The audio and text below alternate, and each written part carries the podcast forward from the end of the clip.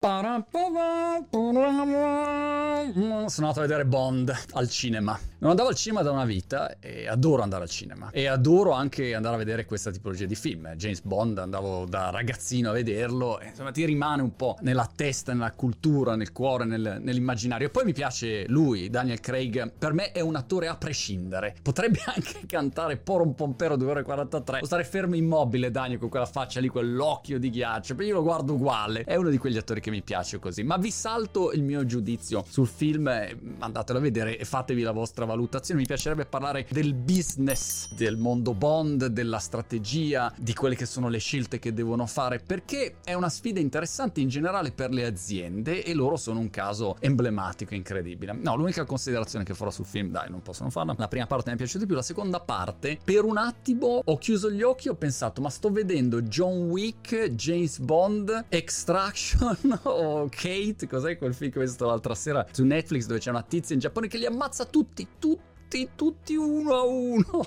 Non so, dici, hanno tutti un po' questa tendenza. Però, a prescindere da quello, vediamo i numeri di Bond. Anzitutto, quanto spende e quanto incassa, come sono divisi anche gli incassi. La grafica migliore che ho trovato in giro, se ne avete di migliori, mettetela nei commenti. Quella di The Hustle, The Economics of James Bond Film. Avevano fatto un'analisi su Skyfall nel 2012 aveva incassato un miliardo e 100 milioni. Allora, come dividono le entrate? Di questo miliardo miliardo e 100 milioni, 400 milioni vanno ai cinema. Produzione 186 milioni, pubblicità 117 milioni e poi hanno altri costicelli di una cinquantina di milioni. Gli incassi invece Sony 57 milioni, MGM 179 milioni, Broccoli Family 109 milioni. Questo è ovviamente il dato vecchio, immaginiamo, insomma, sono passati un po' di anni e a livello di costo di produzione l'ultimo film di James Bond, dai dati che sono riuscito a recuperare, sarebbe costato una cifra intorno ai 300 milioni, tra i 250 e i 300 milioni. Peraltro questo dato è precedente all'acquisizione di MGM da parte di Amazon per 8 miliardi e 450 milioni, insomma per diciamo 8 miliardi e mezzo. Allora, prima considerazione su Bond, costi e entrate a parte. La strategia per il futuro di James Bond è interessante da capire quale sarà. Pensate quanto sia difficile fare delle scelte. Immaginate di essere voi, la famiglia Brock Broccoli, che sapete detiene il 50% dei diritti bondeschi da sempre ed è quella molto severa sulla scelta creativa, sul casting, su chi deve essere l'attore, sulle parole precise che vengono usate, sulla pubblicità, cioè hanno il controllo artistico, editoriale e contenutistico. Provate a mettervi nei loro panni. Dovete decidere tra due anni, tre anni, quattro anni, quando esce il prossimo Bond, chi è l'attore, anzitutto, o l'attrice. La Broccoli, l'ho sentita di recente in un'intervista, ha detto no, no, no, è un carattere maschile James Bond. Va bene, però sai, anche Steve Jobs diceva non faremo mai un cellulare e un mese dopo hanno lanciato l'iPhone, quindi io le dichiarazioni le prendo sempre un po' così. Però è un punto interrogativo. Il mondo sta cambiando. Tieni sempre lo stesso sistema e lo stesso approccio James Bond è uomo e fine, oppure cerchi in un qualche modo di testare, ad esempio una interpretazione del personaggio femminile presente, no, 007 in questo nuovo film, è quello di capire, testare un po' il terreno e vedere se potesse essere, potesse diventare il nuovo James Bond, essere una donna. Oppure un'altra decisione che devi prendere tra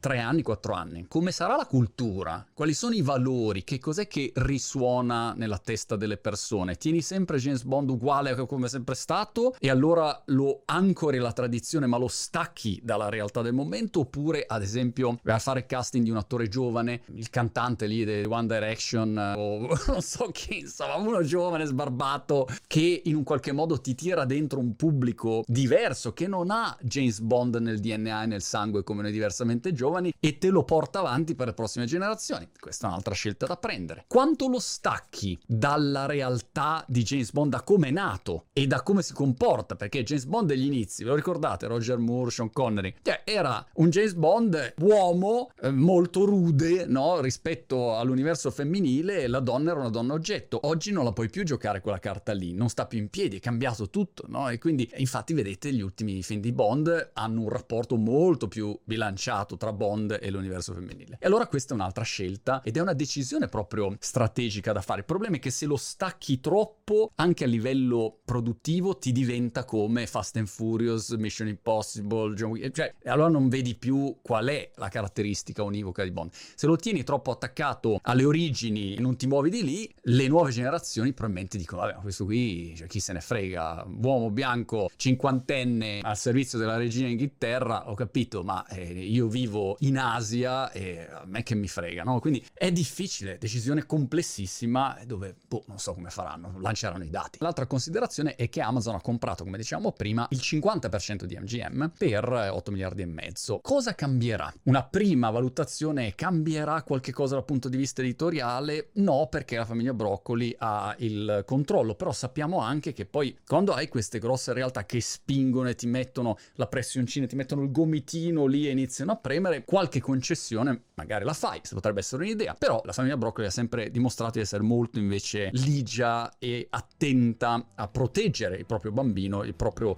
baby bond. Però che cosa cambierà a livello distributivo? Va tutto su Amazon Prime e saltano i cinema, tengono i cinema, ma poi subito nello stesso momento in cui vai al cinema lo trovi anche su Amazon Prime? L'universo Bond verrà fuori tipo l'universo Marvel? Immagino di sì, adesso io non ci capisco niente, però uno si immagina che la strategia sarà quella di succhiare il più possibile da questa proprietà intellettuale per cercare di tirar fuori dei sottoprodotti che possono funzionare, sottoprodotti intesi come prodotti che non siano solo James Bond, ma anche magari fai il film su Q e fai il film su 007 donna per il pubblico femminile e via così, no? Solo sul cattivo. Se ci pensiamo sono tutte scelte queste di business, non sono scelte basate su quello che dovrebbe essere la naturale storia di quel personaggio, perché il personaggio una volta che tu hai pagato 8 miliardi e mezzo, cioè vuoi che quello renda, non puoi dire vabbè basta adesso James Bond non c'è più. Cosa tiriamo fuori James Bond? Al lavoro per tirare fuori un universo di personaggi vari che magari a quel punto un po' come Black Widow o delle declinazioni del film principale, no? dell'universo Marvel, a quel punto poi hanno una loro vita autonoma e hanno tutto il loro merchandising autonomo. Crei tante tante linee di business da un unico personaggio come è ad oggi il buon vecchio James. Così sono curioso di vedere cosa faranno e sono curioso di vedere come interpreteranno la cultura perché in base a questo anche noi piccoli imprenditori possiamo capire come si muove il mondo, come vedono queste aziende il movimento planetario dei gusti, ecco che è una cosa difficile, sempre da comprendere, staremo a vedere. Nel frattempo vi saluto, il mio nome è Bond, Monty Bond.